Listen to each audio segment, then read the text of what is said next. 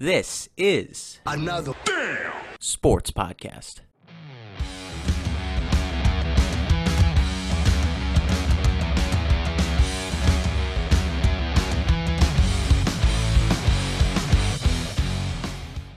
Hello, everybody, and thank you for tuning in to another Damn Sports Podcast. I am Drew Torres.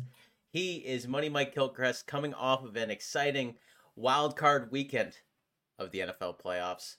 Lots of storylines to cover, lots of surprising results to go over. But Money Mike, I am sure you are feeling great coming into this episode of the podcast.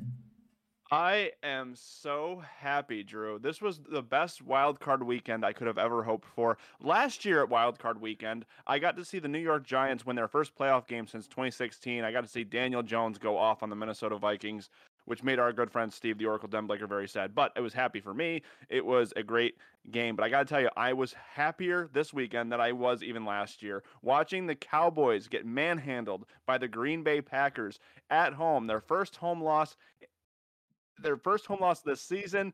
The uh, Philadelphia Eagles get manhandled in Tampa Bay. They looks like they quit. Everyone's questioning their whether or not they even wanted to play out there. It has been fantastic, and the fact that the only home team to lose this weekend was the Dallas Cowboys is just, mwah. oh, it was absolutely beautiful. I can now rest at ease the rest of the playoffs, and that no, no matter who wins this Super Bowl, I'm content. I'm completely content because I think there's an interesting story for every team that's left, and they're not one of my hated rivals, the Cowboys or the Eagles. It's beautiful. Absolutely beautiful. Yeah, Money Mike finding joy in the downfall of his hated teams. That is the Money Mike way. If his teams suck, that is where he turns his his focus. So Yes. the wild card weekend, as you said, was very, very enjoyable for you to watch. Uh, as for me, um, it, it was it was a good time. You know, I've I've kind of talked about this with a couple people, and we'll, I'll kind of use this as our segue to our first game here. The Houston Texans is a great story. CJ Stroud is playing fantastic. He is basically breaking. He has broken up basically every rookie quarterback stat there is. Um, and he's clearly looking like he's going to be an elite quarterback for a very long time. Something that you don't really expect out of rookie quarterbacks, and we haven't seen often.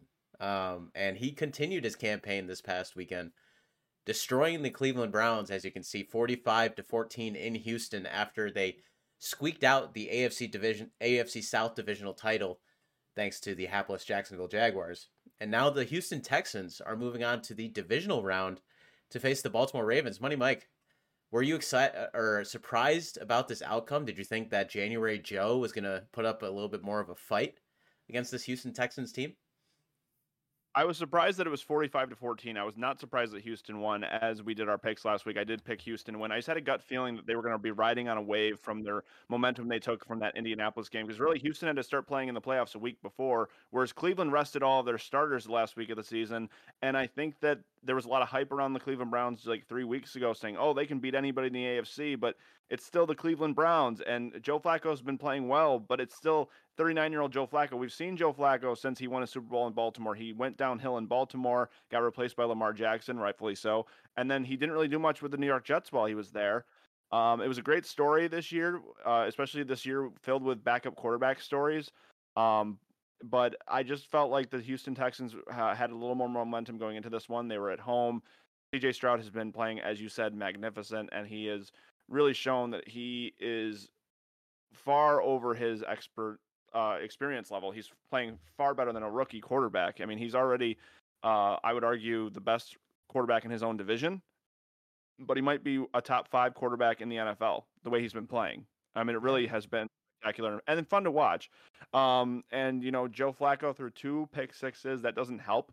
Uh, in the playoffs, you you know the margin for error in the NFL is so limited as it is. To throw two pick sixes, that's just going to bury you right then and there. So, uh, congrats to the Houston Texans. They're moving on, and uh, they have a very tough challenge ahead of them playing the Baltimore Ravens, who they played earlier in the season at the very first week of the season. So, it's going to be an interesting rematch.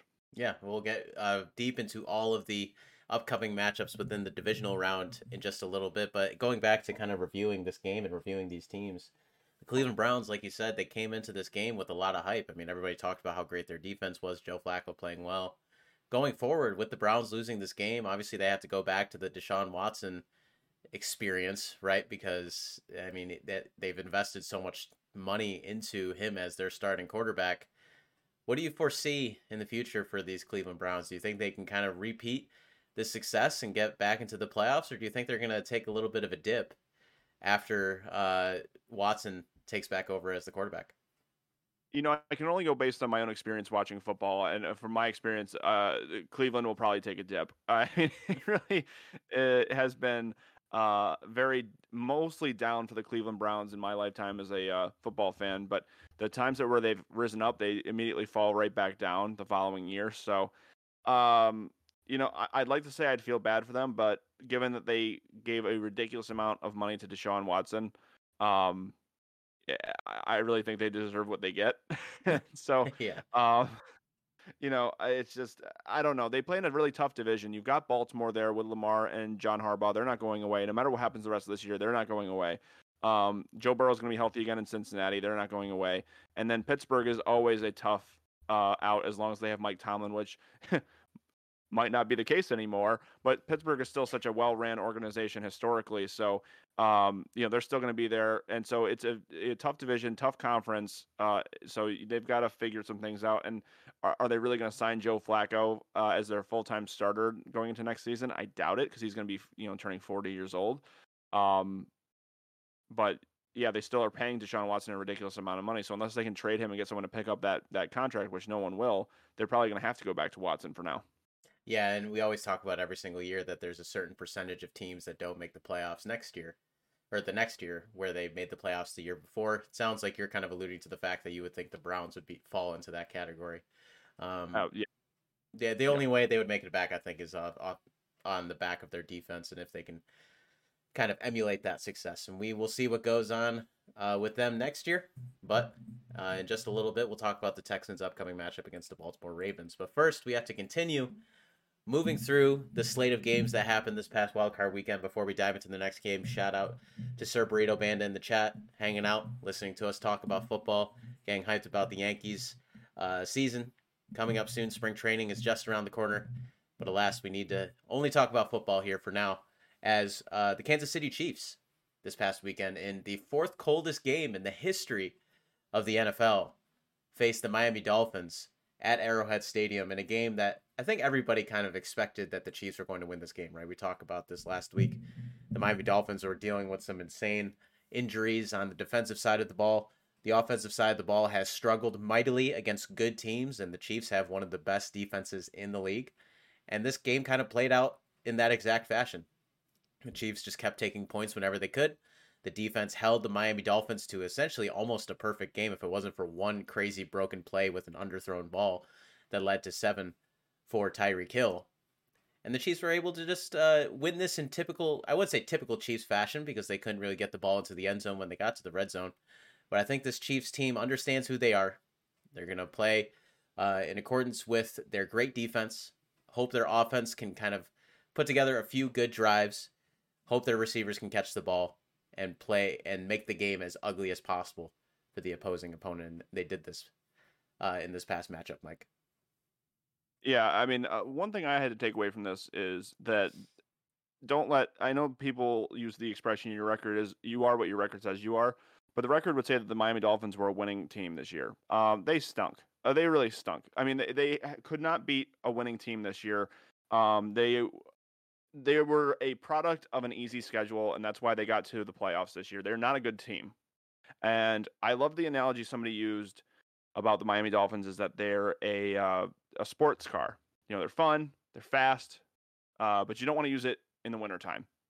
And that's who the Dolphins are. You don't want to use it in the wintertime. And unfortunately for them, most of the places that are uh, you know good where good quality football is is in cold weather in this time of year. Baltimore, Kansas City, Buffalo. Um, so it, I, I knew go, I didn't even have to watch this game to know that Kansas City was going to win. Now, Kansas City needed a game like this because they have struggled offensively with their wide receiver corps. That I think this was the perfect first round matchup for them to kind of get some momentum going, to kind of get them into a rhythm because they did look better than they had the last few games offensively. Um, and uh, it's just a good jump start for them to go into the second round with some momentum and we'll see if it carries. But um, yeah, the the thing with Miami is, do you sign Tua? I was going to ask you, know, you that same question. Yeah. You know, I, I don't know because it's like who out there is better. It's it's kind of like the Daniel Jones question I had last year. It's like, well, who can we get out there available where we are that's better? The Giants weren't in a position to land a, a really high draft pick. There wasn't it wasn't a really great quarterback draft class last year, uh, with the exception of the top, you know, the second guy, C.J. Stroud, um, and uh, they weren't. There wasn't anybody really marquee in free agency. They were like, oh yeah, we can get this guy, and he's better than Daniel Jones. Um, who out there in free agency is going to be better than Tua? I mean, would you sign Kirk Cousins over Tua? He's older. Uh, I think that you know, yeah. I don't think that would be the necessarily the smartest idea. I think Kirk Cousins is a better quarterback than, than Tua, but is you know, I don't think for the long term that's what you want to do. And they're not going to be in a position to draft one of these really great quarterbacks that is coming in this very you know praised quarterback class. So it's kind of like I think that the smart thing for Miami to do is to do what the Giants didn't do, which is sign him to his like fifth year option. Don't yeah. you know you know franchise time to his fifth year option and franchise tag him. Don't give him that big quarterback money. And if he threatens to walk, it's like okay, walk. Yeah, I don't no, care. Exactly, and, and, yeah, I think that that might be the the way to go if they do pay him. It's going to be interesting to see how much money he does make, um, because obviously they're not going to give him reset the market with Tua, but he's he still seems to at least get respect in that locker room. Mike McDaniel still seems to uh, like him as their quarterback. So we'll we'll see what they do. I, I think Miami they they have some potential to to make some noise over these next few years, but they got to play their cards right at a number of different positions to make sure that they can continue this kind of consistent success that they've had over the past couple couple years. Um, yeah. Shout out to Dave in the chat with the subscription. Thank you so much. 23 months. And Ravioli Esquire saying, Duval, thank you for the support for my shitty team. I appreciate it. All right. Speaking of shitty teams. Oh, this is beautiful. Let's move on to the next game of the slate. I would say that the Chiefs Dolphins game was probably the most boring game of the slate. I would say this Packers Cowboys game would the superlative here would be the most surprising result of the yeah. slate. Um, as the Green Bay Packers went down to Dallas, to Jerry World, where the Cowboys were 8 and 0 during the regular season. And they absolutely decimated Dak Prescott and the Dallas Cowboys, winning 48 to 32. But the game was never really that close. At one point, it was 48 to 16. And then the Packers were just playing prevent defense and allowing the Cowboys to get themselves a couple good offensive drives, drives to end their season. But the real story here, from a play standpoint, in the positive direction, Green Bay have, might have another quarterback, Mike. That's uh, not something that any Bears or Vikings fans want to hear right now. Uh, but the Green Bay Packers, man, they might have found their third straight solid quarterback that will carry them for years to come. Yeah, you know it's funny. What a turnaround for this Green Bay offense. I remember you saying earlier in the year they they weren't fun to watch no, at all. They were they boring and bland, and it was just like you were thinking, okay, so maybe Jordan Love isn't the guy. It looks like maybe maybe the Packers are going to tank it in this year and, and then try to get another quarterback. Uh, but you and I sat together and watched them play the Lions when the Lions were really playing really really well, and we were like, oh, this is the year the Lions are finally going to win on Thanksgiving, and they went in there and torched them, and they were they beat Kansas City on uh, I think it was either Sunday night or Monday night football. Um, then they had some down games. They lost to Tommy DeVito uh, in MetLife Stadium, uh, but they uh, were able to beat their rival, the Vikings, and then beat the Bears to get into the playoffs, to give them some momentum going in. And they knew that nobody was picking them to win this game. Uh, and that everyone was writing them off like, oh, they were just lucky to be there. No two seed had ever lost uh, since they expanded the playoffs to seven. And they went in there and they torched Dallas's defense. Uh, Matt LaFleur just completely owned Dan Quinn's scheme and just destroyed it. And Jordan Love played fantastic. And I know that, yeah, like you said, people who don't like Green Bay hate the fact that they went from Brett Favre to Aaron Rodgers, and now if Jordan Love ends up being a dude, it's like you got to be kidding me. How lucky can you get? Because it's so hard to find a quarterback. But the Green Bay Packers are very comfortable in that stadium. They have never lost since it's opened when they've played there. They are 3 and 0 in the regular season, now 2 0 against the Dallas Cowboys in a playoff game, and they won the Super Bowl against the Steelers in that stadium. So the Green Bay Packers have never lost at AT&T Stadium, Jerry World, whatever you want to call it.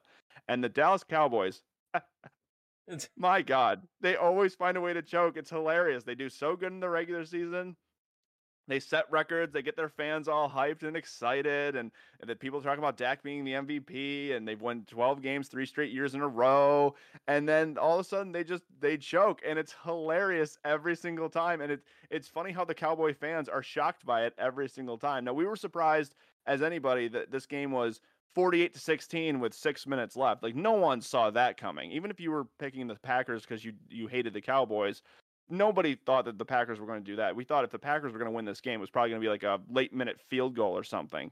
Yeah. But uh, the fact that the Dallas Cowboys not only do they lose after going 8 0 in the regular season and they lose their first home playoff game, they are the first two seed to ever lose since they expanded the playoffs. And oh my god, it was so great. Every moment of this game was amazing. Like I was so I was watching with my dad. We were so mad when Green Bay went up 20 to nothing because they missed the extra point. We're like, oh, it should be 21 nothing. Like we were that concerned over one point. And then Dak throws that pick six, which was the worst pick six I think I've seen ever because he threw it just right to the guy. And then they go up 27 to nothing. I'm like, this game's over. This is fantastic. And following Skip Bayless's Twitter feed during a Cowboys game when they're losing is the funniest and most amusing thing you'll ever see followed by the Stephen A. Smith troll video where he laughs at the Cowboys. It's just all around. This was so much fun. This this win for the Green Bay Packers was more fun for me to watch than any Giants win this year. I had more fun watching this than I had any Giants game this year. So and oh, it's great. I, I have to to ask people in the chat and people listening if you're if you're watching the video version of the podcast have you ever seen Money Mike this happy talking about sports? He had a grin from ear to ear, like ear, like he was the Joker, talking about how the Cowboys just shat all over themselves in the first round of the playoffs. Here, this man finds so much joy in other teams' misery. It's so funny. Oh, it's so great. I, I, I just loved every minute of it, and I, I was just like the only way that this can be topped is if Tampa Bay beats the Eagles, and we'll get to that shortly. Oh my goodness, goodness gracious! I made sure to put you on the full screen during that that last conversation about the Cowboys too, so everybody Sweet. got to see see your your happiness. But no, it is it is interesting to kind of talk about how with the Cowboys and their fallout from this. I mean, it's expected Mike McCarthy might be fired, right? Because this is three straight seasons where they've had a very successful regular season and then they fall short in the playoffs, as you said. Um, there's a lot of questions surrounding Dak Prescott. Is he an elite quarterback or is he just a guy that thrives in the regular season and then just falls short in the playoffs, as the Cowboys have? Um, yeah. What you, and he's he's expected to make a ton of money next season. Will the Cowboys eat that money and hope that run it back and hope that they can get better results next time, or do they decide, okay, I mean, this that clearly the Dak Prescott experience is over. Let's move on to something else, Mike. What, what do you think the Cowboys are going to do?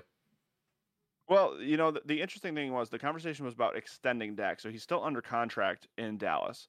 And they're kind of like in a situation where do they have a position to get somebody in that's better? Can they make a trade? Can they pick somebody up in the draft? It doesn't look like they can pick somebody up in the draft. And Dallas historically has not really drafted a quarterback high.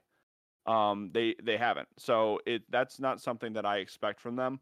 Um, yeah, Dak Prescott played great in the regular season this year. He really did. He he he came off of a year where he led the league in turnovers to this year. Um, well, not turnovers in interceptions. I think Josh Allen led the league in turnovers, but uh, he came into it with that and people looking for him to prove something, and he played fantastic. Mike McCarthy took over the play calling.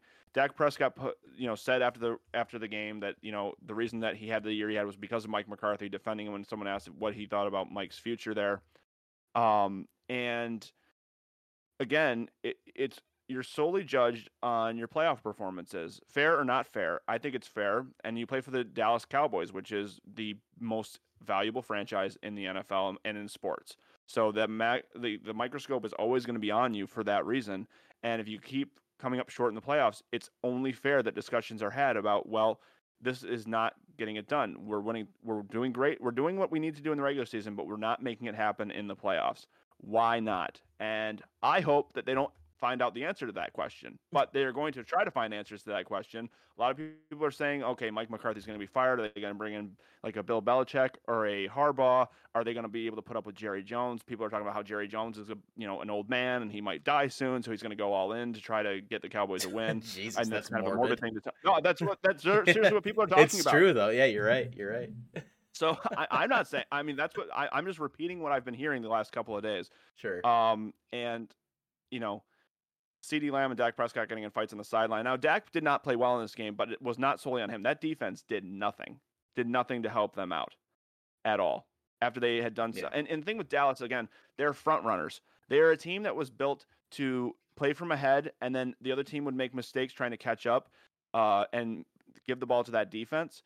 But that defense couldn't stop the run all season long. So being able to play from ahead was their advantage because once you played from ahead, teams weren't running the ball. But if you could get ahead on the Dallas Cowboys and you could run the ball down their throat, they are not a team that was built to come from behind. So they couldn't stop the run, and they're not built to come from behind. Well, that's a real advantage to the team you're playing if they know how to run the ball. And Green Bay kept giving it to Aaron Jones, and Jordan Love was able to do some running, and it just it all went wrong for Dallas in this game. It was not a good matchup for them, and um, like the New York Giants, the Dallas Cowboys will be watching the rest of the playoffs from home. So I'm happy about that.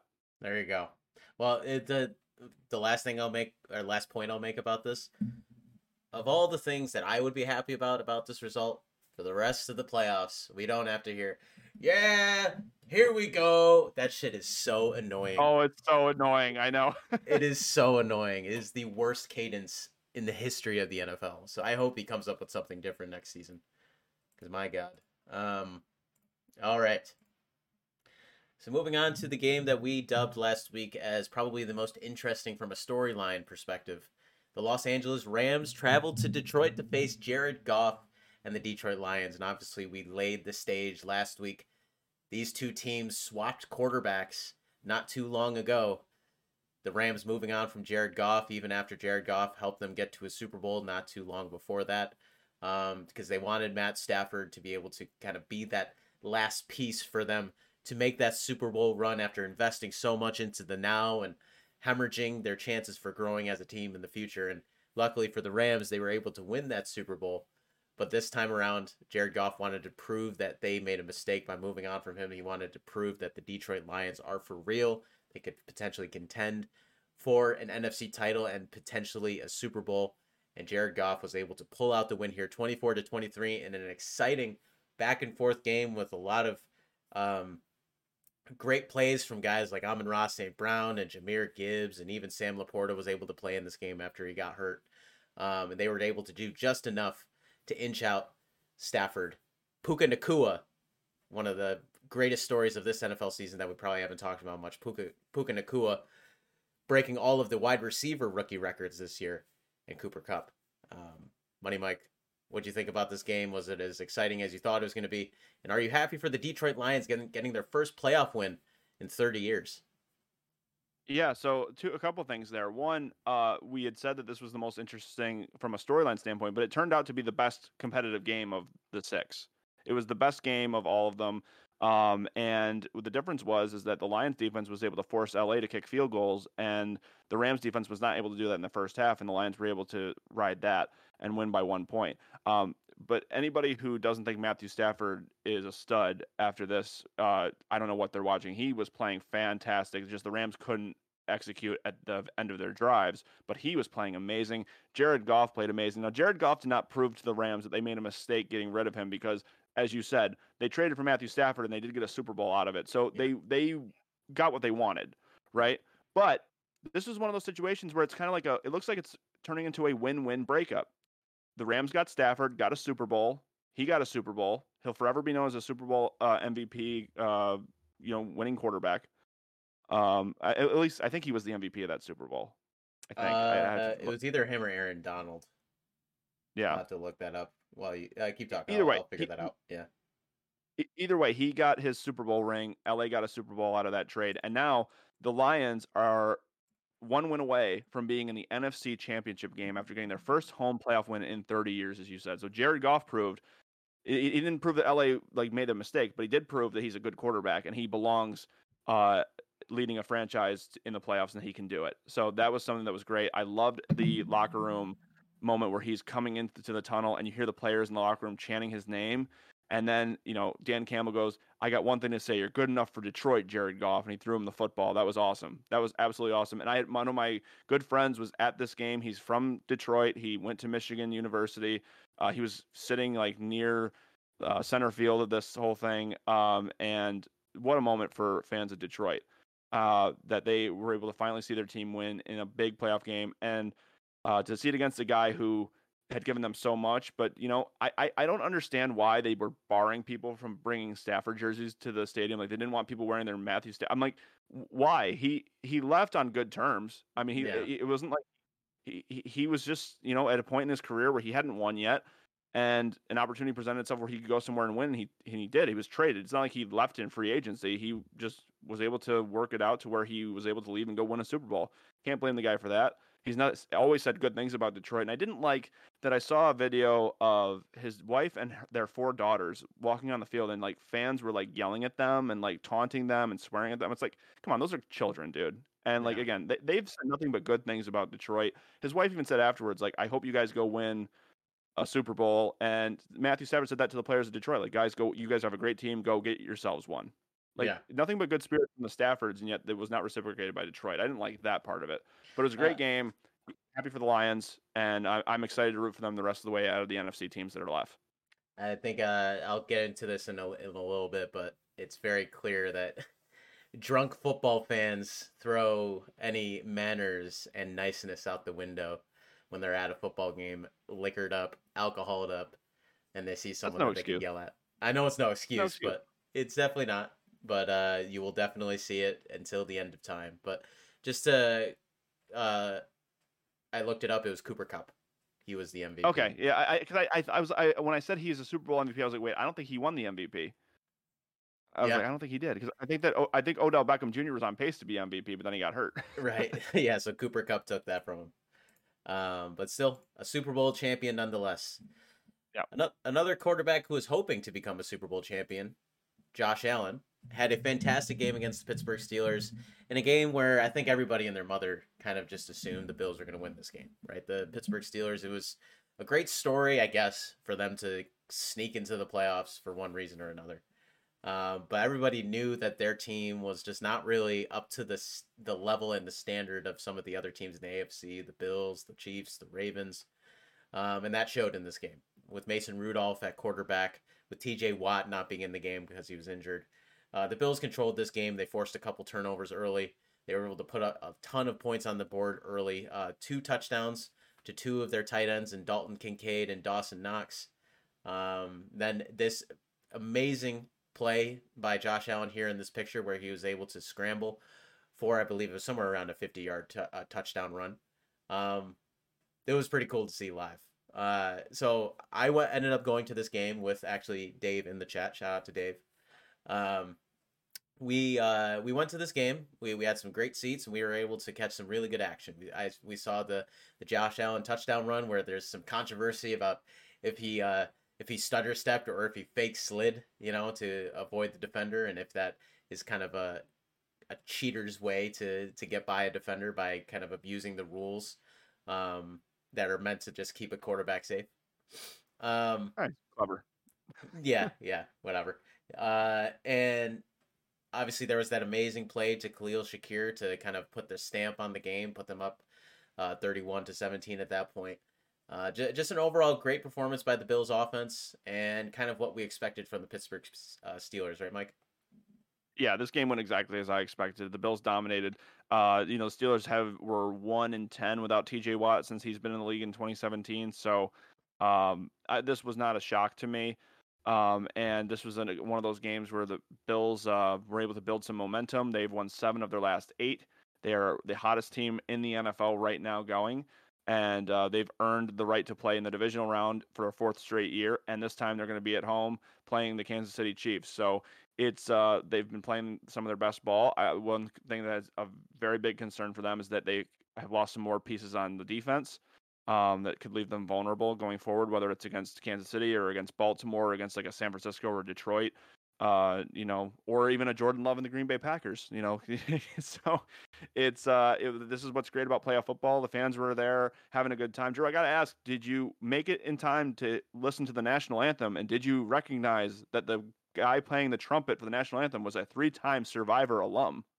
no, I do remember you telling me that we did not make it in time we were rushing to the stadium. I heard the trumpet like as I was getting we were getting closer to the stadium, but I did not yeah. see them, so I apologize. Well, shout out to Coach Wade, uh, Coach. He went by Coach uh, on Survivor. He played on Survivor Tocantins, Heroes versus Villains, and Survivor South Pacific. Uh, he nicknamed himself the Dragon Slayer. He was a very entertaining character on Survivor. If you've ever seen Survivor, and if you haven't, if you ever go through, Coach was a Bills fan. He is a Bills fan. He got to play his trumpet for the national anthem at an NFL game. What a cool experience that had to probably be for him. Oh, so, oh yeah, I'm sure. Shout out Coach Wade. That. It was uh it was a cool experience too at this game because this is the first game where like there was so much snow in the stands. So after every score, everybody was just tossing snow into the air, and that was a lot of fun. Um, obviously, whenever there are these games where there are snow in the stands, then that also leads to drunk, degenerate idiots throwing snowballs at people on the field and stuff like that. So that was not a good sight. Um, but it, it was an overall really fun experience to be able to go yeah. to this game. I mean, uh, so so yeah, I saw the videos of people walking into the stadium where like they were knee high, waist high for like children of snow in the stands, and people had to clear off their own seats that were packed yeah. with snow because they only had so much time to clear the field and everything. They didn't have enough manpower because of the travel ban to clear all the snow that was in the stands itself. Um, but I gotta say, you know, just on a serious note here, when you buy a ticket to a sporting event, you buy the right to have a seat and attend the game, enjoy the game, or be disappointed by the result. You have a right to purchase, you know, memorabilia or you know merchandise of, or apparel or you know concessions, food, drinks. You don't have a right to uh, you know, I saw people getting in fights in games like the, the Dallas game. There were people that were getting in fights. Uh, you know, the Bills game. There were people getting arrested. You were, there were people throwing uh, snowballs at the camera people, um, throwing uh, snowballs into the end zone where the Steelers were scoring. Uh, so disrespecting the players. Like I said, there were people disrespecting uh, Matthew Stafford's wife and children. Children, uh, you know, at, at the stadium. So you have a right to go and purchase and enjoy the game or be disappointed by, it, but you don't have a right to mistreat other people and it's really disappointing that people feel like they have a right to act that way. It's you know, it's one thing to if you see somebody with the opposing team's jersey or something and you talk trash, uh, you know, it, keep it uh, respectful. I, I talk trash to all my friends who like other teams. Like it's it's all meant in good fun, and they do it back to me when the Giants lose in an embarrassing way. My phone lights up, and I I it actually takes me out of being sad and makes me laugh because yeah. it's so fun that you know I have that relationship with people. You know what I mean? It's all meant in good fun. It's nobody's ever doing it mean spiritedly to make make me feel bad, and I'm right. never doing it to my friends trying to make them feel. But people get so obnoxious. They they they are disrespectful, and they're nasty, and it's mean spirited, and it's like, dude, this is just sports. This is yeah. just sports. It's a game. You know, it's all in good fun. It's a way to for us for people to escape their real life problems and when you can all band together and root for your either local team or your favorite team and when they win it makes you feel really good and when they lose it makes you feel bad but it's it's not doesn't you shouldn't be in a place where you're harming somebody else either physically mentally or disrupting someone from doing a job. I mean, uh, the cameraman's just trying to do a job there. Yeah, that was pretty. He, he have no, like, he had no kept... rooting interest in that game. He's, he's yeah. not rooting for the Steelers. he's not rooting for the Bills. He's just trying to take the shots he's being directed to take. And by you throwing snowballs at him because you're a fucking idiot. um, and, and, and, uh, look, I, I saw people getting fights at the Cowboys game and everything, but I, I only am focusing uh, sometimes on the Bills fans because I just I'm so close to it because I've seen it. I've been there at that stadium. I it's why I root against the Bills in, in, in, part of a way. I don't do it because of my close friends who are Bills fans because I know they're not like that. But Bills Mafia as a whole is an obnoxious fan base. They're a bunch of Neanderthals. So seriously, they Jesus, are. So that's why I'm like, you know what? You guys deserve what you get and the heartbreaks that you get because you guys are fools. Jesus, Rant man. over. All right. Well, I guess Money Mike feels pretty strongly about close, this. that is not directed to our close friends, by the way, that are Bills fans. That is directed to the the bulk of morons that go to these games. Now, there's people like that for all fan bases, but Bills Mafia in particular is obnoxious. Yeah, I think it's because you've experienced Bills Mafia more than any of the other fan bases. Um, I've been to a lot of the a lot of stadiums, and there's obnoxious fans everywhere. And I know Bills Mafia gets a lot of credit online because they they have those videos of them jumping through tables, right? But in terms of the drunk assholes, I mean, as you saw with the Lions fans, it's the same thing there too, you know. Um, but I get what you're saying. Uh, there's there's just assholes everywhere. They they get they drink way too much. They they get to the point where like like like I said yesterday, there were people fighting literally right next to us. Um, it was weird because they came to the game together. Um, so so they were obviously fighting about personal reasons, not about sports. Um, and the alcohol just kind of fueled that. But uh, yeah, it's it, it's it's a rowdy thing. I mean, if you get anybody together drinking insane amounts, sixty thousand people packed into a stadium, you know shit's gonna go down. Yeah. Um, but I will. But remember, Drew, which fan base treated you with the most respect when you went? Uh, MetLife guess, Stadium with the New York Giants.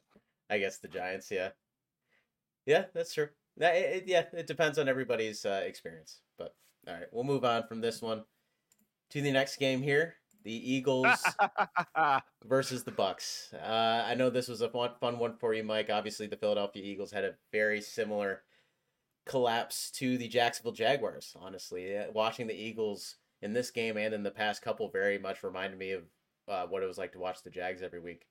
Um, they just could not really find their rhythm in the last seven games of their season. They uh, struggled on offense, really struggled mightily on defense. Jalen Hurts doesn't look like himself. He doesn't look like the same quarterback from last year. Um, and then the Tampa Bay Buccaneers were able to take advantage of that. Uh, they didn't even play their cleanest game. They have had a bunch of drops, and it could have been a lot worse than it was. As you can see, they won thirty-two to nine. Um, so, Money Mike, go ahead, have your fun. I, uh, I I can't take credit for this, but I have a song prepared. Uh, instead of uh, "Fly Eagles Fly," it's a, a uh, parody of it called "Die Eagles Die." Die, Eagles, die on the road to misery. oh, this is great. You know, the difference between the Cowboys' loss and the Eagles' loss is the Cowboys' loss was shocking. Anybody paying attention that didn't have delusional fan goggles on knew that the Eagles were going to lose this game because the Eagles were on a downward spiral since they were 10 and 1. Uh, they really they lost uh, they went they they went one and seven in the last eight games, right? But they should have lost their last eight games because anybody watching that Bills game knows that the the Eagles got so lucky to win that. That kick by Jake Elliott squeaked in there. That was barely making that field goal when they went to overtime. So yeah. they really should have lost their last eight games, and they. Uh, well, they, I mean, they won on Christmas Day against the Giants, but really, after the Giants took out Tommy DeVito and put in uh, Tyrod Taylor, the Giants dominated the second half. They just were too far behind. Um, but you lost to the Cardinals and the Giants, and you were you were just punked by the Giants in the first half when you were trying to win, and then you took your starters out because you knew it was over and you didn't want to risk injury. But you were terrible, and there was infighting in the organization, finger pointing, people, you know, getting mad at, you know, and, and calling them out, you know, players and coaches and the media and everything.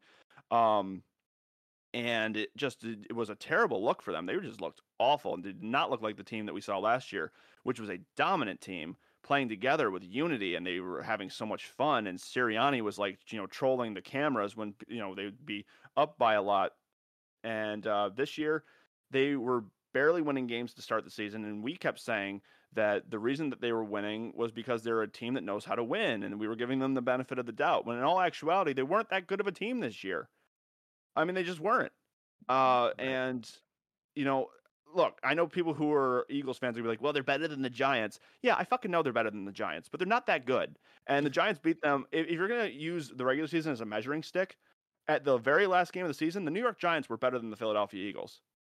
And that's that's just the facts because we destroyed you in the last game of the season.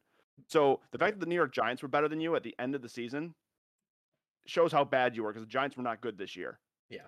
And look, the Eagles lost a lot of their games at the end of the season. Tampa Bay went on a run, won five of the last six to end the season. One team looked like they had won a lot of games. One team looked like they had lost a bunch of games, and the right team won. So, congrats to Baker Mayfield and Tampa Bay. Baker Mayfield being on his third team in the last two years uh, and being doubted. And look, I was one of those doubters. I said Tampa Bay was going to win two games this year. I was dead wrong about that. Tampa Bay is now going to be in the divisional round and has a chance to go to the NFC Championship game for the second time as an organization in four years. So, congratulations to the Tampa Bay Buccaneers. Congrats to Todd Bowles. I know people were questioning whether or not he should be a head coach. He's done a, a good job. Uh, I think that both he and Baker have earned the right to stay in Tampa Bay. And um, look, the Philadelphia Eagles have a lot of question marks because they have so many veteran players that are either on the last year of their deals or they're leaving uh, in free agency or retiring. Jason Kelce, a legend. He is uh, a great guy. I love his podcast with Travis Kelce. Um, he's retiring. He announced it at the locker room after the game was over. He was visibly upset afterwards because he knew it was his last game. Felt for the guy, although I'm not going to be crying about the fact that a Hall of Famer is leaving the Philadelphia Eagles organization. Um, and Jalen Hurts, as you said, there's question marks about how good of a quarterback is he really because he had a good year last year, but he did not not look like that same guy this year. So you can say it's because he was banged up, or is he really is he that good of a quarterback? I don't know. Yeah. I don't know, but I again, like the Cowboys, I don't want them to figure it out. I want them to get worse and worse and worse and worse. And I think that if the Eagles and Cowboys both fire their head coaches, those are two spots where Bill Belichick could end up. I think they'd be two attractive spots. But uh, again, I hope they don't figure it out. Yeah, and I I, I love it. Yeah, I, I, guess we we will see how that goes with the whole Sirianni conversation, and if Jalen Hurts actually ends up getting back to the Jalen Hurts of old. But yeah, it was, it was a tough watch for sure. I mean, some people, and if you look at the stats of how they performed over the last seven games, I mean, it did it does fit the notion that they would looked at like one of the worst, if not the worst team in the NFL. Uh, with the way they were playing, their defense couldn't stop anybody, and their offense couldn't get anything going. And I'm sure even Eagles fans would agree with you with the pain that they had to endure over the past seven weeks. Um, yeah. They were probably just glad that it was over yeah, and, and we talked about it last week. I mean, it's tough to um, get so close to winning a Super Bowl, and they were only a couple plays away from winning that Super Bowl. Don't get it wrong. Um, and to have to start all over from the beginning and try to do, duplicate what you did a year ago and try to get back there, it's really difficult to do after you've mentally and physically put everything you can into it, and you got so close, and it just slipped away from you, and now you got to try to run it back. And I think they were beat up. I think they were yeah. beat up and I think when they got to 10 and 1 and then they had that gauntlet of games where they played a lot of tough teams, I think that it it just broke them. I yeah. think it just broke them, and they they lost two uh, coordinators. Their offensive and defensive coordinator both got head coaching jobs. Obviously, we saw the great job that uh, their offensive coordinator did as the head coach of the Indianapolis Colts, and then their defensive coordinator may not have had a, a great year in Arizona, but Arizona was always you know competitive in all their games. Uh, so you lost two good coaches, and it really put into question whether or not Sirianni is a legit head coach. Um, and the fact that they had to switch their defensive coordinator a few weeks ago to Matt Patricia, who has not had a few last few seasons in the NFL wherever he's been. So there's just a lot of questions in Philadelphia. The owner did not look happy in the shots that you saw in uh, in Tampa Bay, and there were signs at the game saying "Fire Sirianni." So uh, the Philly's a mess, and they've got a lot to fix to go into next year.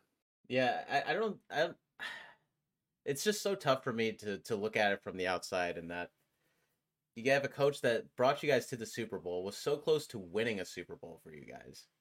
It's hard for me to kind of justify that they fire him literally after just one bad half of a season. Not even a half of a season. And I understand that the team looked like they were disheveled. They just didn't really seem like they wanted to be there against the Bucks. Um, so obviously there was an issue with how the team felt about the coaching staff um, I think a lot of it has to do with how poor their coordinators were doing at both the def- defensive and offensive sides of the ball. So Sirianni needs to figure that out. But I think he at least deserves one more year. If they start off tragically next year and lose like their first six games, then yeah, they probably fire him halfway through the season. Um, yeah, I mean, I, yeah, but yeah.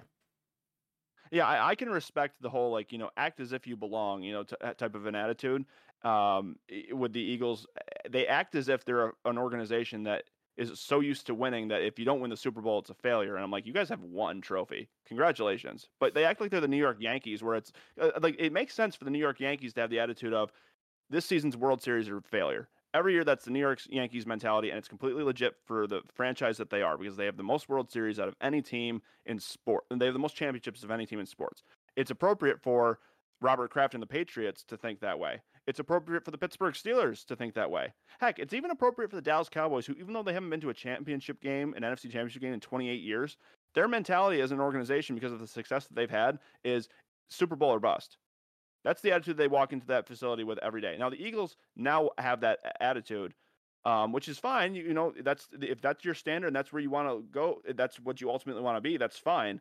But you guys have one trophy, and you move off of coaches, I think, way too quickly. Like they got rid of Andy Reid after he had one bad season in Philadelphia.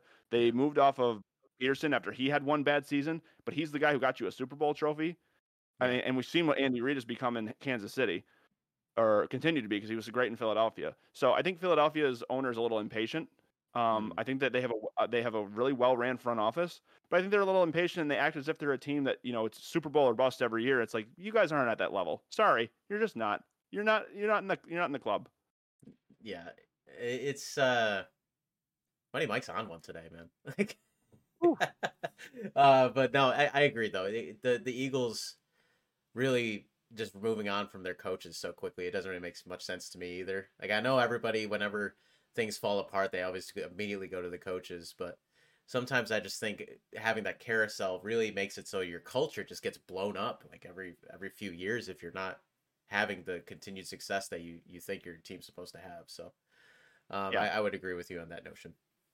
I think, but the, the other thing that might be contributing here that we might not know about, or that we do at least know this, that this is a very, there's a lot of um, coaching candidates out there this year that are good quality coaches. Yeah. I mean, you have Bill Belichick, you have uh, potentially Jim Harbaugh from Michigan coming back to the NFL. He was very successful in his time with the 49ers. Uh, and then Mike Vrabel got fired from Tennessee. So you have three really great coaching candidates that are proven commodities. And then there's a bunch of young coaches that are coordinators that have had a lot of success this year that you're like, okay, like this is a guy that could be the next great, you know, offensive guru. Um, and so, and Pete Carroll might want to coach somewhere again. And I think Pete Carroll would still be a valuable head coach to have.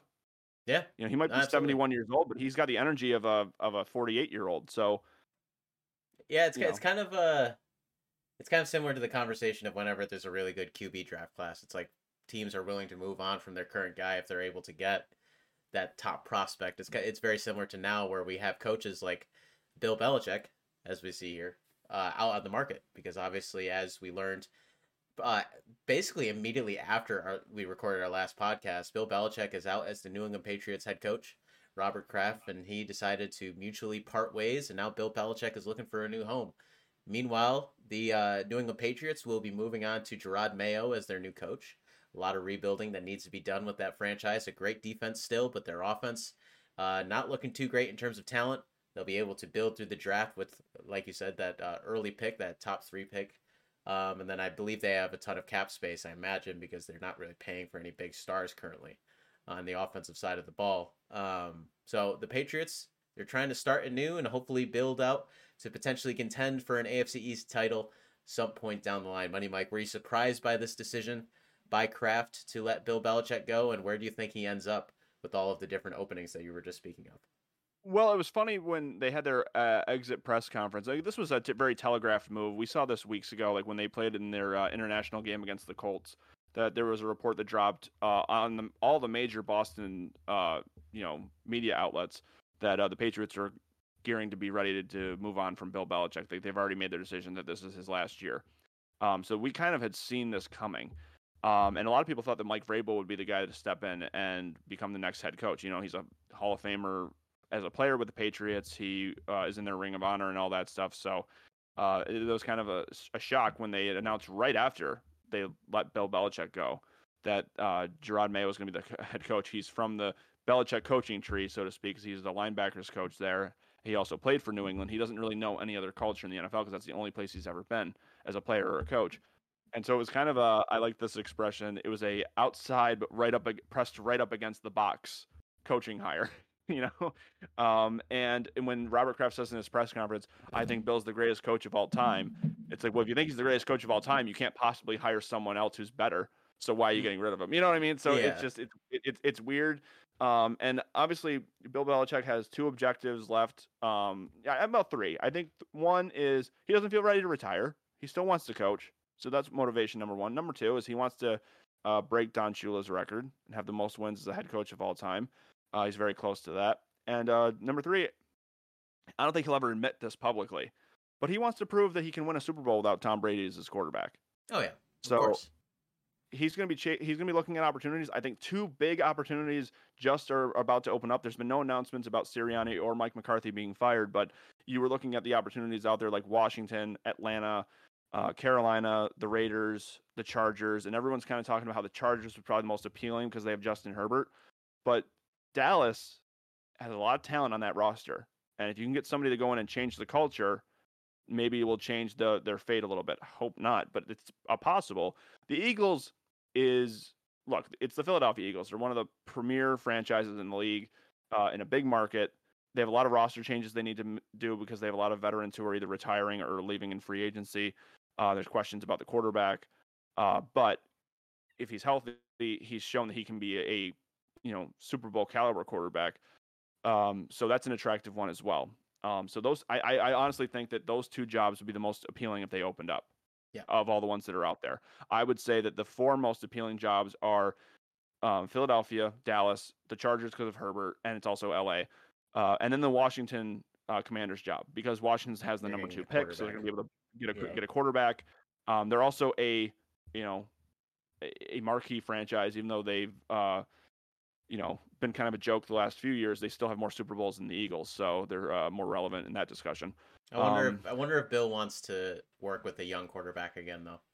That's the only thing. Like, I, I wonder if he's just like, I want. I want to go to a team where there's a guy that that's a professional, that's a veteran, that knows what he's doing, and we, I just need to tweak some things here, and we can be very successful. I bet you that's yeah, that's I, more I, what he prefers to do. I mean, I've heard that the like the potential landing spot for him, or the most likely landing spot, is Atlanta which right. I found very interesting because they do not have a quarterback there. Yeah. Um, and the rest of their pieces are okay, but they don't have a quarterback there, and it's a division that's wide open. But who do you get at quarterback there? Do you yeah. do you get Kirk Cousins from free agency? Is he going to take Kirk Cousins to a Super Bowl? Um, I'd like to see that for Kirk Cousins' standpoint. But I think that for Bill, I think that the Los Angeles Chargers would be great because, um, yeah, it's in a big market, but it's the Chargers, and they're the second banana team there. And you've got Justin Herbert, who has the attitude of he doesn't really want to be in the limelight. He's not a quarterback who needs to be in all, you know, he he doesn't need to be the celebrity quarterback. He has no interest in that. Yeah. So that's a great guy to have. Uh, if you're Bill Belichick, it's the same demeanor that you would get with like a Brady. He didn't. I mean, Brady ended up doing a lot more after he left Bill, right. but you know that's something that I think would be the most appealing for Bill Belichick. I don't know why Bill Belichick would want to go to Dallas. Um, yeah, because he doesn't want to deal with Jerry Jones, right? Correct. Yeah, and, and and and talk about spotlight. If Bill hated the talking to the media, Dallas has always talked about whether they're one in fifteen or whether they're twelve and five. Right. You know, we're gonna be talking about the Dallas Cowboys throughout this entire playoff run, even though they're not in it. So yeah, they're already out. Yeah. I don't think Bill Belichick wants to be in that that atmosphere. It's curious but because again, there's a couple spots that seem very appealing but it, it doesn't seem like there's one spot that's really like that is definitely where he's gonna go. Like, what if yeah. he goes to the Titans? That'd be funny. like he just swaps spots with Mike Vrabel. Yeah, no, that's definitely not happening. There's nothing appealing about that Tennessee Titans job. But um, yeah, the only thing about the only thing about Dallas is his predecessor, Bill Parcells, who he learned from. He was able to make it work in Dallas for a couple of years, uh, but it was only a couple of years because I don't think he could stand Jerry Jones that long. Um, so maybe maybe he'll go to the Cowboys. I don't know. If anything, I hope he goes to the if he goes to the Cowboys, I hope all it does is it raises the hype for Cowboy fans yet again and they have another choke job in the playoffs once again. That that would be great. That would be great. You would certainly enjoy that. But in terms of choke jobs, I think I have almost cemented the biggest choke job where I believe I was ahead of you by what, 6 games, 7 games earlier in the season. And now I find myself behind 5 games in the total picks contest here for this season. Uh, just want to reiterate that Money Mike did lose seven lives in the survivor pool, so um, he's not f- fully the winner. So he's not fully the winner of this season, but he's certainly in the driver's seat for winning the actual picks. Um, I'm gonna have to make some very uh, contrasting picks over these next few weeks to hopefully make up some ground and potentially get ourselves a tie or even a win um, come Super Bowl Sunday. All right. So let's dive into this weekend slate of games starting off at 4:30 p.m. Eastern on ESPN. Lamar Jackson and the Baltimore Ravens will be hosting the Houston Texans and CJ Stroud. Lamar Jackson, and all of the other, or a good number of the other Baltimore Ravens starters, have not played in two weeks, Mike. That is a long time to not play an NFL football game. There's bound to be a little bit of rust when they get out on that field. Do you think that is going to drive enough of your opinion to potentially pick the Texans in an upset here, or do you think the Baltimore Ravens are just too good of a team and they'll be pulling out this win? Well, I know Bills fans are rooting for the Texans because that would mean if they are able to beat the Chiefs, they get to play the AFC Championship at home. And Baltimore has been the best team in football the last five, six weeks uh, in terms of in terms of public opinion of them. I mean, it was always the 49ers this most of this year, but when they smacked the 49ers on Christmas Day, uh, they became the team that is known as the best team in the NFL. Um, I think this is a time where the Ravens finally uh, have a good playoff game with Lamar Jackson, and they will still be the best team. I think that Houston will put up a fight. This will be a very competitive game, but I think that the Ravens are ready for the moment, and they're going to win this game. And for the first time since John Harbaugh has been head coach of the Baltimore Ravens, he'll be coaching the AFC Championship game in Baltimore because he's been to three of these games uh, since he became head coach at Baltimore, but it's always been on the road. Uh, multiple trips to New England, once at Pittsburgh. So this will be the first time he coaches in the AFC Championship game in his home stadium. I like Lamar Jackson to finally uh, have a good playoff performance. And I think he's been inspired by CJ Stroud because he said today, he's like, well, he had a better rookie uh, playoff debut than I did. so I think it's going to be a great game. I think they're both going to play really well. I think this is going to be a fun one to watch, but I'm picking Baltimore.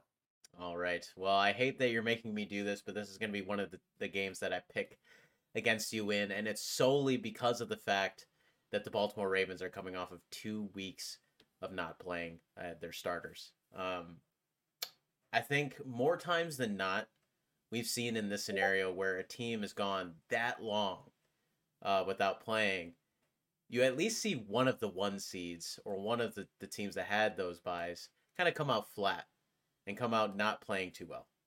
Um, I wouldn't be surprised if this happens to the Ravens. And because CJ Stroud is the new golden boy of the NFL, he's got to live up to his name. He's got to live up to his title.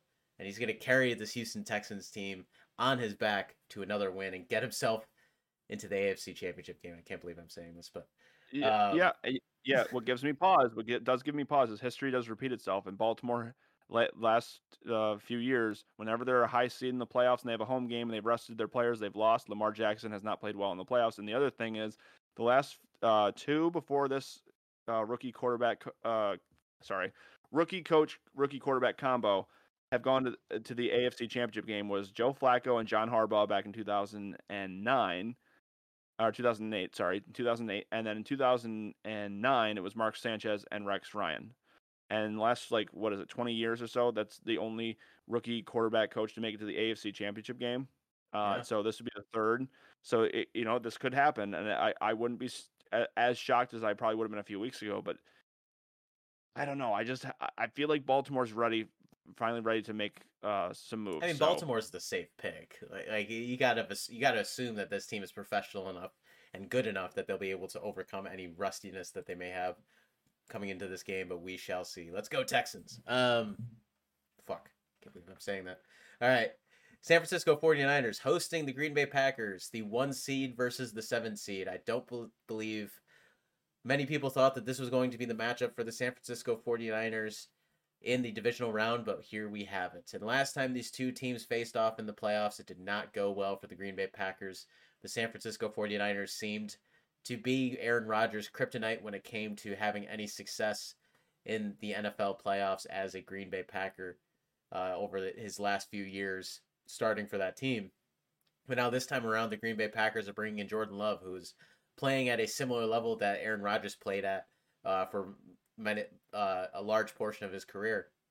And then obviously the San Francisco 49ers with Brock Purdy at quarterback, Christian McCaffrey at running back, and all of their other stars are hoping to get their playoff momentum rolling. And as someone who has watched their team this year play against the San Francisco 49ers coming off of a bye and losing, I don't even 31 to 3 or whatever it was. Um, San Francisco, I am not too worried about them having any rust, having to dust off the cobwebs. I think they're going to be prepared for this Green Bay Packers team, and I think they're going to win this one pretty handily. Money Mike, what are your thoughts on this matchup? Yeah, the last four times the 49ers and Packers have met in the playoffs, the 49ers have come out victorious, and it's usually by a lot. Um, and I, I was very impressed with Jordan Love and the Packers against the Dallas Cowboys. Nobody saw that coming. Um, and I will say this: if they are able to overcome San Francisco in San Francisco, they will be the team that represents the NFC in the Super Bowl because they'll have so much momentum that no one's stopping them in the NFC Championship game. Uh, I just don't think it'll come to that. I think that Brock Purdy and the 49ers are going to roll.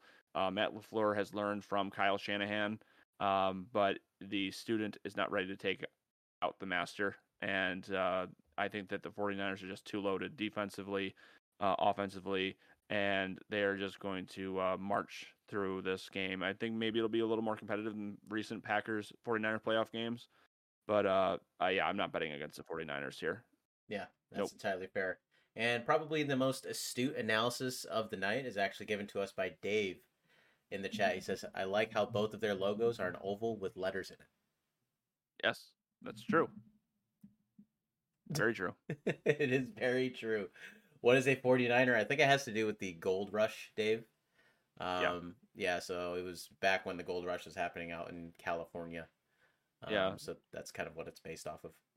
Yeah, and you know, they the 49ers are after gold, the Packers are after cheese, and we all know that gold is more valuable than cheese. there you go. The astute analysis, as always, by Money Mike Gilchrist. All right. Going on to the second NFC matchup of the week of the divisional round, we have the Detroit Lions facing the Tampa Bay Buccaneers in Detroit. Jared Goff coming off of that exciting win that we talked about before against his old teams, the Los Angeles Rams. They now host the NFC South champions, who are surely feeling great about themselves after destroying the Philadelphia Eagles this past week. Baker Mayfield is playing some of his best ball, if not his best ball of his entire career. He is surely locking down that Buccaneers starting job for years to come. Uh, but this Detroit Lions team has looked fantastic, Mike. Uh, who do you have? Well, first of all, you as somebody who likes to root for like small market teams or small market brands, uh, I know that people are gonna be like, "But the Buccaneers won a Super Bowl a few years ago." Uh, yeah, but it was with Tom Brady. It was really more of a Tom Brady thing than really the Tampa Bay organization, uh, which is the lo- losingest organization I think in the NFL in terms of win percentage. So you've got the Tampa Bay Buccaneers versus the Detroit Lions. I mean, that's got to be exciting for you, right? Um, rooting for something different. Uh, yes. And yeah, Jared Goff and the Lions looked fantastic. Baker Mayfield looked good. The the Tampa Bay uh, defenses looked good. Um, I do have a little more faith that the Lions will win and serve at home here, and I would be so excited for them uh, to be in the NFC Championship game, whether that's against the Green Bay Packers at home and they have a rematch from their Thanksgiving debacle, uh, and they're hosting the NFC Championship game, or they have to go to San Francisco. I think the most the best NFC Championship game we can get is 49ers versus Lions. Yep. Um, and so I'm and I would be rooting for Detroit in that scenario too. So I'm picking with my heart and my head here. I want Detroit to win, and I think they will. I'm picking the Detroit Lions. All right. Uh, yeah, I'm gonna have to agree with you there. It, this this story with Tampa Bay is great. Um, it's it's uh, fantastic to see Baker Mayfield get his career back on track uh, this Absolutely. season. Um, but Detroit is just the better team uh, from head to toe. And I think they have uh, Mike Evans is a fantastic receiver, but I think the Lions have more talent on offense. Um, I think this is going to be a, a sneaky, high scoring game. I think both of these teams are going to be able to put up points against each other, and it's going to be an exciting one. So I'm going to yeah. pick the Detroit Lions here as well. All right. The matchup of the weekend, and the NFL agrees as they have made the Bills hosting the Kansas City Chiefs as the final game of the divisional round. Uh, 6:30 on Sunday. Bills finally hosting the Chiefs in a playoff game as opposed to having to go to Arrowhead. The last time the Chiefs played at uh, Highmark State Stadium in Orchard Park. I don't believe it was called Highmark Stadium, and I'm pretty sure there were zero fans or very few fans that were allowed to be in the stadium uh, when they played each other. So Bills Mafia, that crowd is going to be going crazy. They're going to be motherfucking the Chiefs as much as possible. Taylor Swift is going to be in the building. Buffalo is going to be bumping, Mike. I think everybody listening, watching, chilling in the chat right now know yeah. who you are going to pick.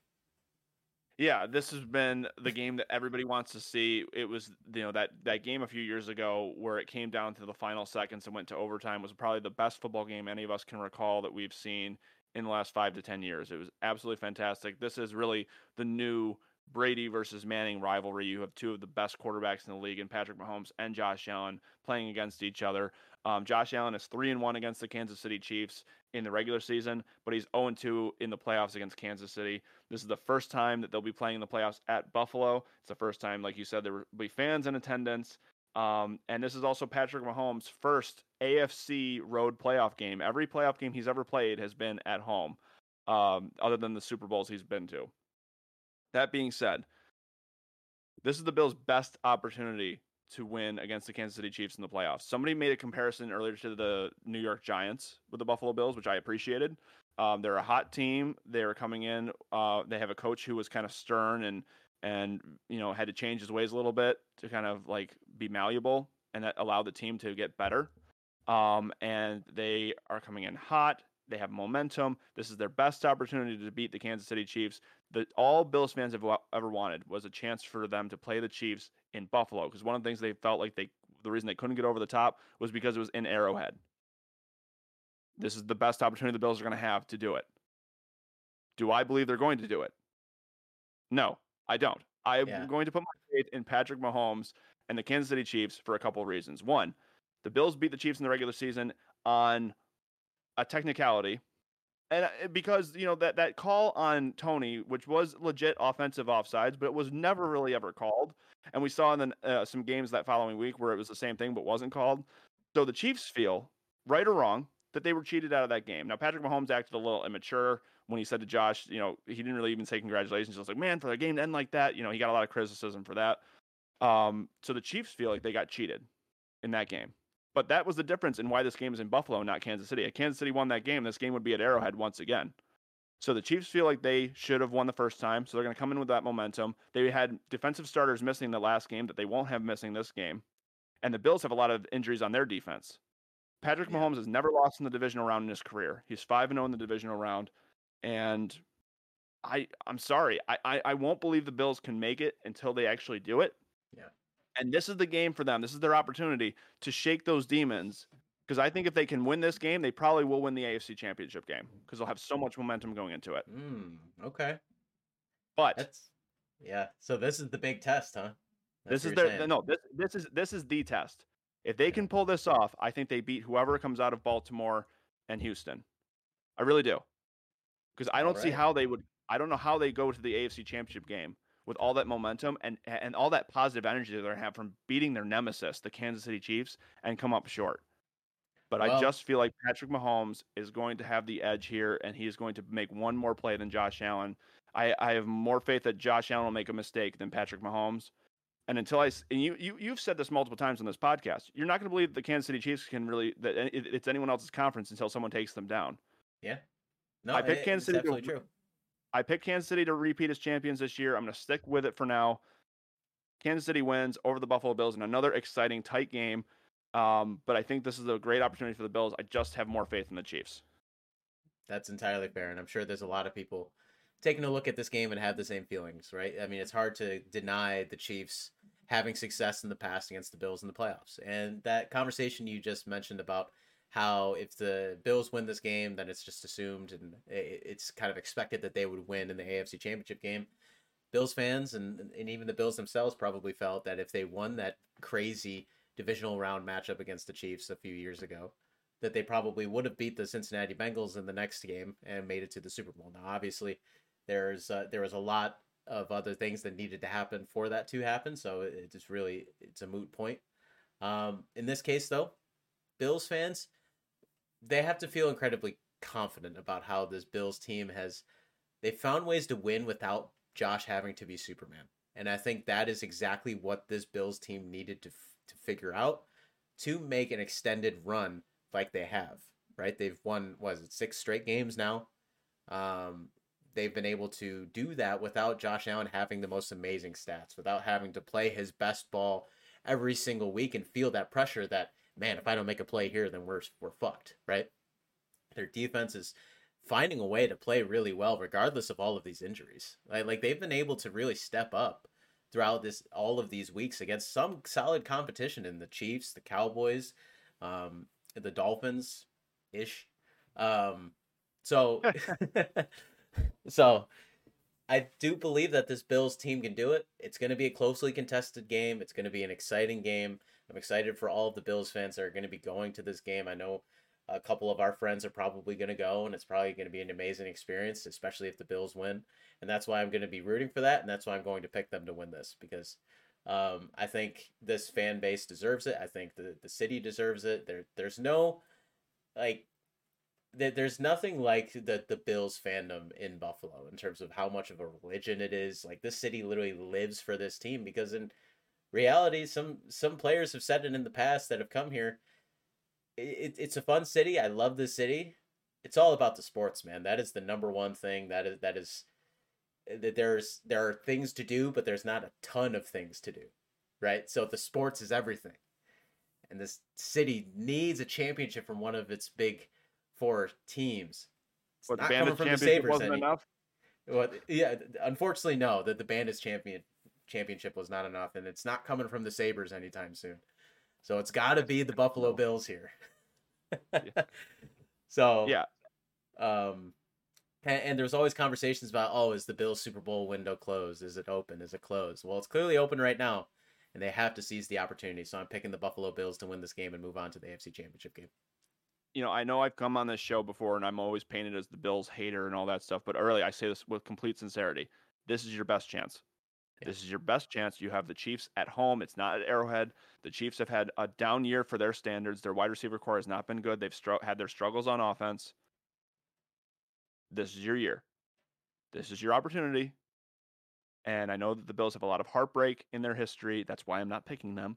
Um, but this is your this is your best chance. And I feel I, I sincerely feel if the Bills can win this game, they and and they've beat their nemesis and shake the demons, this could be their this could be the year that they finally do it. Again, I won't believe the Bills are actually in the Super Bowl till I actually see it. But um they if this is going to be like Brady, anything like Brady Manning, Tom Brady dominated the start of that rivalry.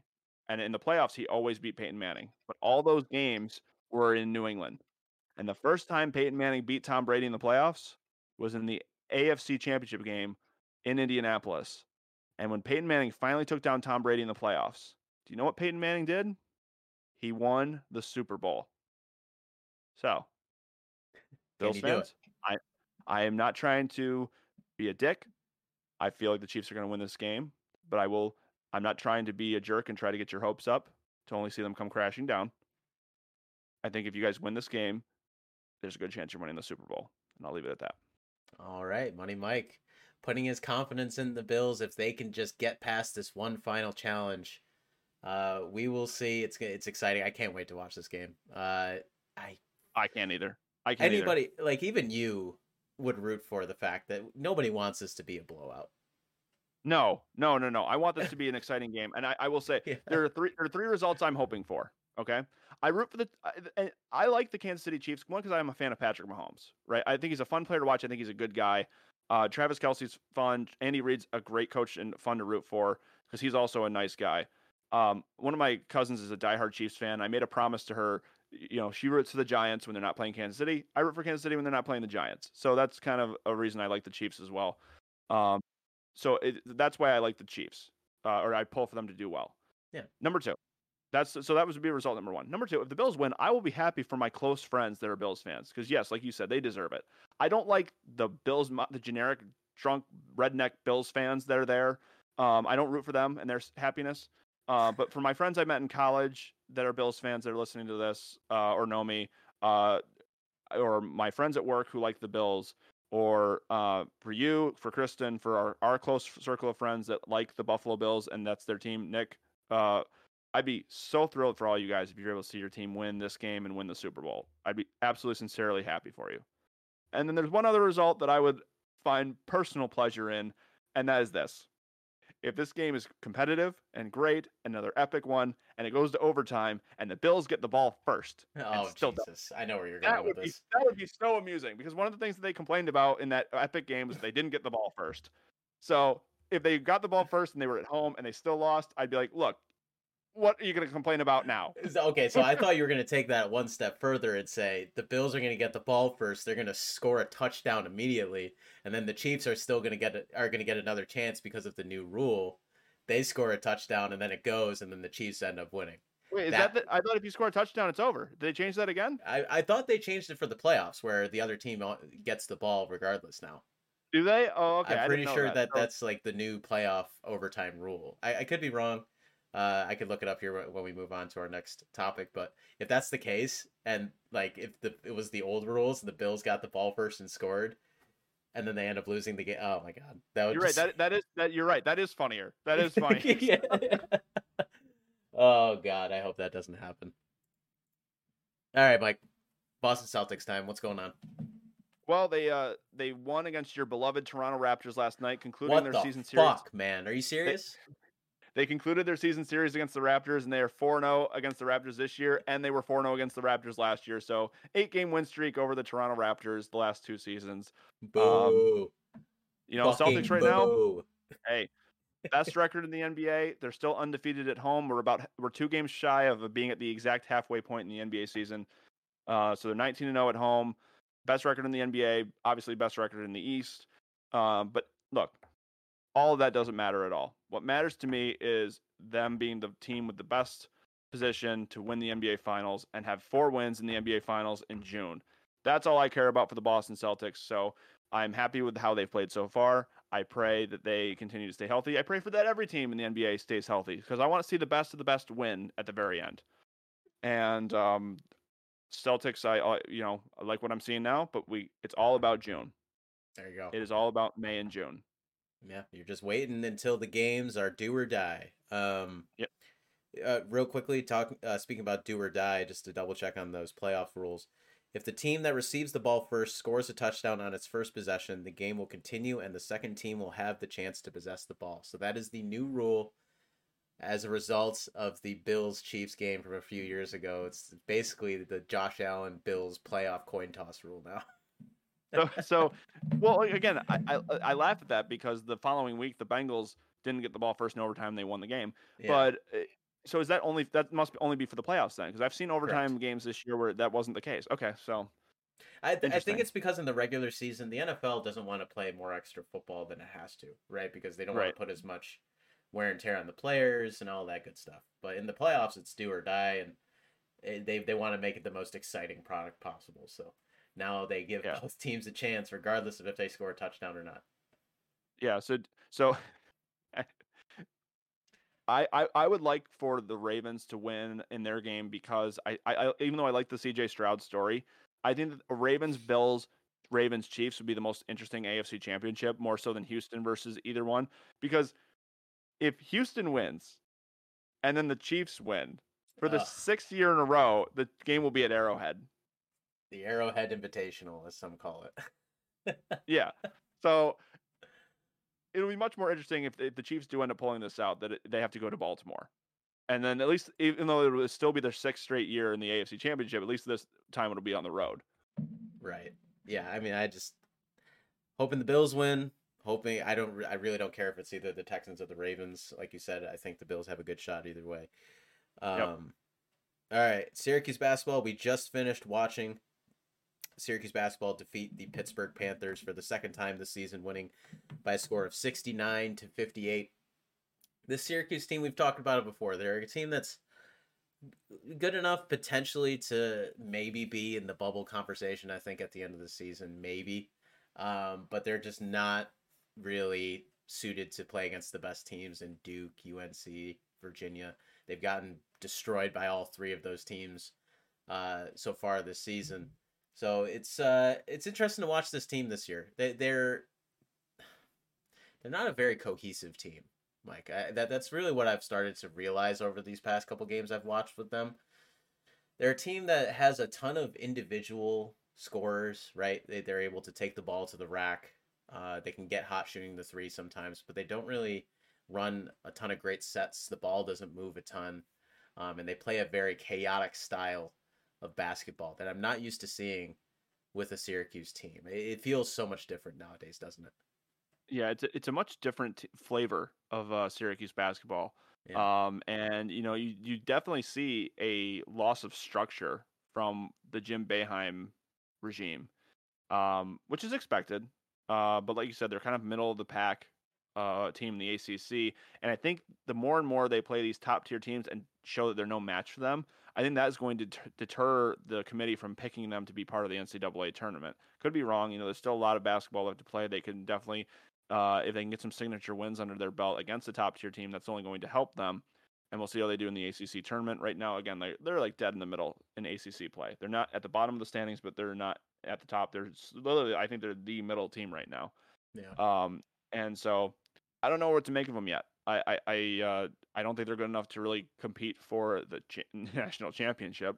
um, so it's just like, well, I I, I just I want to see improvement from last year, and I, I just want to see them. You know, I just want to see them make the tournament because I haven't seen that in a few years, and it's gonna be nice to see them being part of it. And like when you see the March Madness brackets and you're filling it out, it's nice to know like, okay, what time are Syracuse playing? Oh, they're playing at 2:45 on, on truTV. Yeah. Cool. Can't wait to watch Syracuse play. Um, well, there's such a massive which, you know- rooting interest when you when Syracuse is in the tournament, right? Because those tournament Yeah. games, regardless of how they've played the entire season, regardless of your preconceived notions on the team, those tournament games, anything can really happen. And we've seen it time and time again. Certain low seeds will go on this, this magical run and get themselves to the final four or even the national title game. Um, so it's just getting to the dance, and then you can eventually eventually see if they can make it. Uh, it's just it's going to be tough for the Syracuse team to do that. Yeah, and, and like Syracuse has had their runs to the Final Four uh, that were so much fun to be a part of. Uh, they had that big upset over Michigan State not too long ago, and that was fun. Uh, so yeah, it's it's just it's so much more of a rooting interest, like you said, and um, again, it's it's uh, getting to the point now where it's it's not too early to say they're how good they are, but it's still for me it's it's early to figure out exactly who they are. Yeah, 100% agreed. So we will see how the remainder of the Syracuse Oranges season goes, and we will also see how the NFL divisional round goes. I appreciate everybody listening and watching, listening to our predictions for this upcoming second round of the NFL playoffs. Uh, obviously, we, we call our show another damn sports podcast, but at this time of year and during the actual season of our show, it's mostly about football. So I apologize if anybody of uh, of the millions of listeners that we get every single week, if you tuned in to listen to us talk about badminton or racquetball or something like that, I apologize for the lack of that type of content. But hopefully, everybody enjoyed listening to Money Mike kind of gloat to uh, unseen proportions at this point um, about the Cowboys and Eagles faltering, talking about how he hates Bills Mafia. Uh, that's right, he hates all of you, Nick, Kristen, everybody who listens to the show. If you associate No, yourself no, with the Bills, not what I he hates you. That's not what I said. Uh, he hates Burrito because he's a Yankees fan. He despises you. He never wants to talk to you again. Burrito, Burrito and I are good. He is a Giants fan. He and I have some uh, mutual respect in that regard. In baseball, you know, okay, yeah, we're we're we're rivals there, but we have common ground with the New York Giants. and uh, so so that's good. At, at least you guys can can be um, civil in that regard. But no, this is a this has been a fun show. I'm excited to see how this divisional round works out, um, and I, I'm excited to talk and preview the championship games next week. Man, this uh this season has really moved quickly. It has, and it always does. And uh, I I love Championship Sunday, so I'm looking forward to seeing who's there and uh, talking about all the different potential scenarios that could be the Super Bowl matchups. Um, I, I I do think that it would be really cool to see the Detroit Lions come out of the NFC. Uh, somebody that you ne- wouldn't ex- have expected and you never see there. Uh, the teams that are left that have never won a Super Bowl are the Texans, the Bills, the Lions, and I think that's it. I think that there's nobody because the yeah, the Ravens have won two. Uh, Yeah, the Chiefs have won. Yep, the you know, the Ram, yeah, the Buccaneers have won. Yep. Uh, the Packers have won. Yeah, so that's those are the only three left: the Texans, the Bills, and the Lions. And the Texans and the uh, Lions have never even been. So it would be a first-time trip for the Detroit Lions to make it. And for Jared Goff to be the one to lead them there is a great story. Great stories all around. I am Drew Torres. He is Money Mike Gilchrist, and I hope y'all enjoy the divisional round of the NFL playoffs and take care.